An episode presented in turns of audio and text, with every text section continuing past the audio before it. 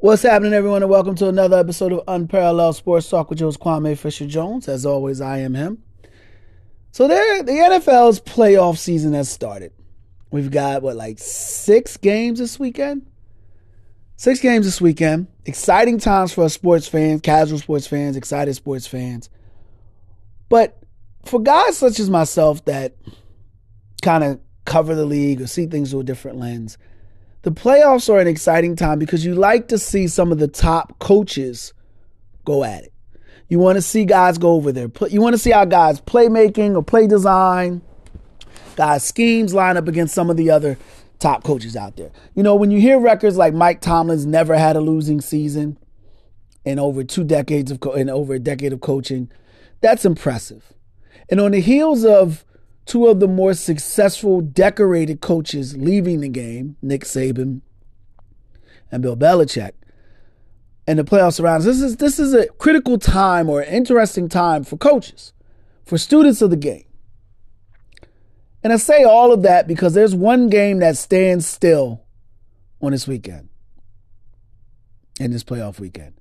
You've got the Packers and Cowgirls starting out on Sunday, and then it goes to the Rams and Lions. Saturday, got the Browns and Texans. We could see CJ Stroud announce his presence to the world. And then we end up with Miami. Or, yeah, we got Miami and Kansas City Saturday night also on Peacock. That's a great place to put a football game. And then you start off with the Steelers and Bills. But there's one game that's going to be played by itself, singular game on national TV like all the other games, but it's the only show in town. It's going to be the Philadelphia Eagles trucking down to the Tampa Bay Buccaneers to take on Mr. Mediocrity Baker Mayfield and a resurging Tampa Bay Tigers. Surprisingly good Buccaneers team, one of the better defenses in the NFL, led by defensive coordinator Todd Bowles. Todd Bowles is the head coach, but he made his bones in this league on defense. And the reason why this matchup is so intriguing to me is not because I'm an Eagles fan. Because what I mentioned before, you get to see some of the best minds go at it in the playoffs. There's no tricks. There's no surprises, or there shouldn't be any surprises. It should be my play scheme, my design up against your design. Let's see who's got it. Well, before Nick Sirianni became the Philadelphia Eagles head coach, he was the offensive coordinator for the Indianapolis Colts. He was the top lieutenant for one Frank Reich, who was instrumental in the Eagles winning their Super Bowl and though Carson Wentz surgeons to one of the top quarterbacks, only to watch him fall and, you know, go to not mention it all. But I digress. The reason why this matchup intrigues me is because Sirianni is coaching for his life.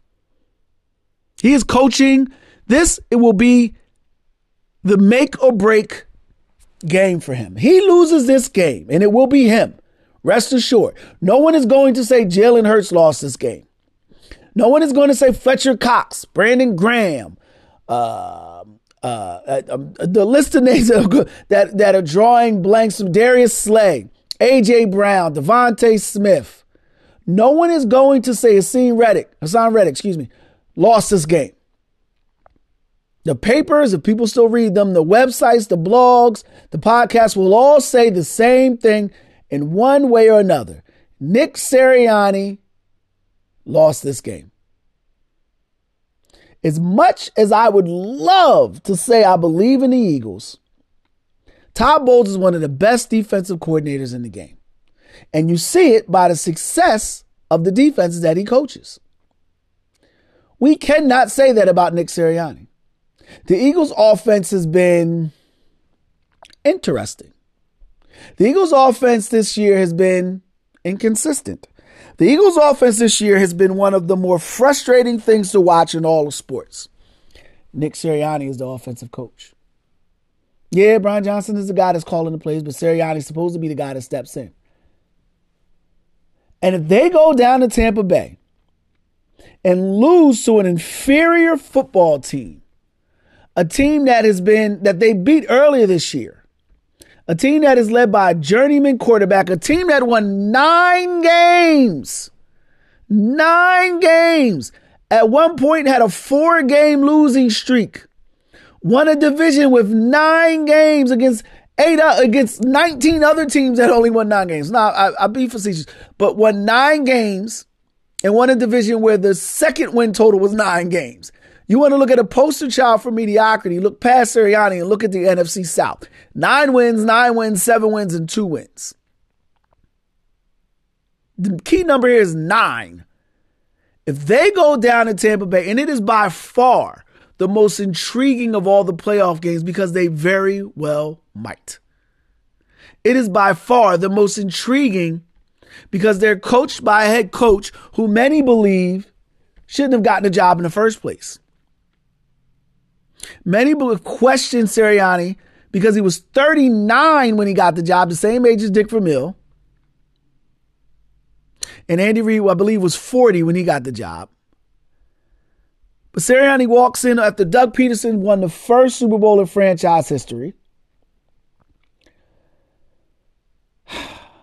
He didn't play high level college football. He's got no resume to su- suggest that he would be successful, yet alone anything to indicate that he can coach through the rut that they're in. He coached Philip Rivers, never won a Super Bowl, and was known to come up short in critical moments.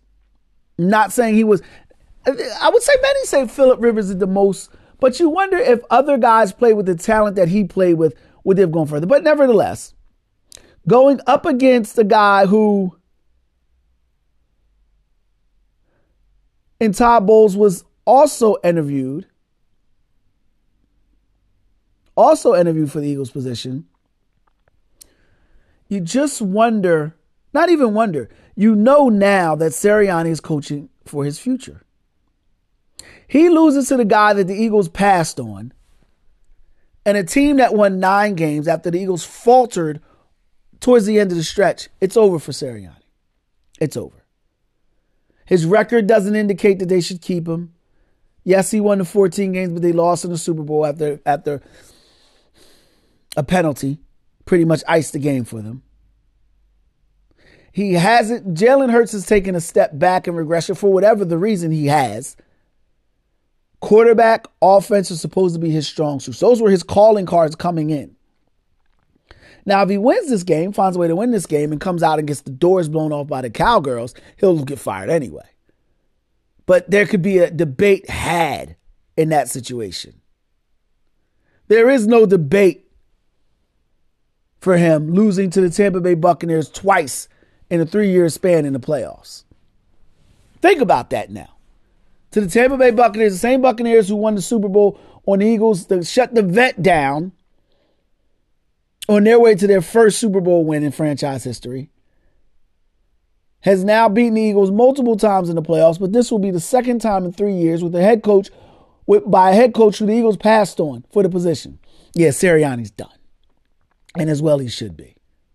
You know, when I go to when I do research, and by research I mean Google, shout out to See the God, I put in the phrase players support Nick Sirianni. This is what comes up. Nick Sirianni says he has full support from Eagles owner. Hmm. That could be the kiss of death. The dreaded vote of confidence. Because the very next line, Eagles players are showing they've lost confidence in Nick Sirianni. So if this is making it to the paper, or this is making it out of the locker room, which is causing the owner to say, no, we believe in this guy. That means they have to evaluate him to believe him. Why are they evaluating him? Because they believe that he may not be the guy. So this Tampa Bay Buccaneers game is bigger than any other game on the playoff slate. It's bigger than Dallas and Green Bay. Although I like Green Bay in that game, but that just could be because of my disdain for the Cowgirls. But it's bigger than the Rams and Lions with Stafford and Goff going at each other. It's bigger than the Browns and Texans, CJ Stroud making his start, Joe Flacco returning back to the playoffs, and the great story that that is. It's bigger than the game that they're putting on Peacock just because I don't know why they're putting it on Peacock, but whatever. And it's bigger than the Steelers and the Bills and Josh Allen. Because this is the one game where if the coach loses this game, he will no longer be the coach. I believe Sean McDermott will be back in Buffalo. Mainly because who's going to take that job? Now, obviously, somebody will take that job, but it's not a job where people are lining up to take. And McDermott is the king of it. The Mr. Sean McDermott is the king of it. Ain't my fault. So he'll fire somebody else if he has to to keep his job. But when you consider what Sirianni has, where they're coming from, the fact that the meltdown has happened, and the team they're going to lose, so Sirianni's got nothing to play for but his job. He has to make this work. He he elevates Matt Patricia, who's been sitting in the same defensive meetings with Sean Desai. He's been there. He's doing all the things that point to a guy that's lost the feel for the team. He's doing all the things that make you wonder if he really knows what he's doing. He's doing all the things that warrant the questions that came after the initial hiring. And the reason why he got that job, the first things you heard were not he's performed in the positions he's been in. The first things you heard were he's connected to other guys who performed. That's not what you want from your head coach.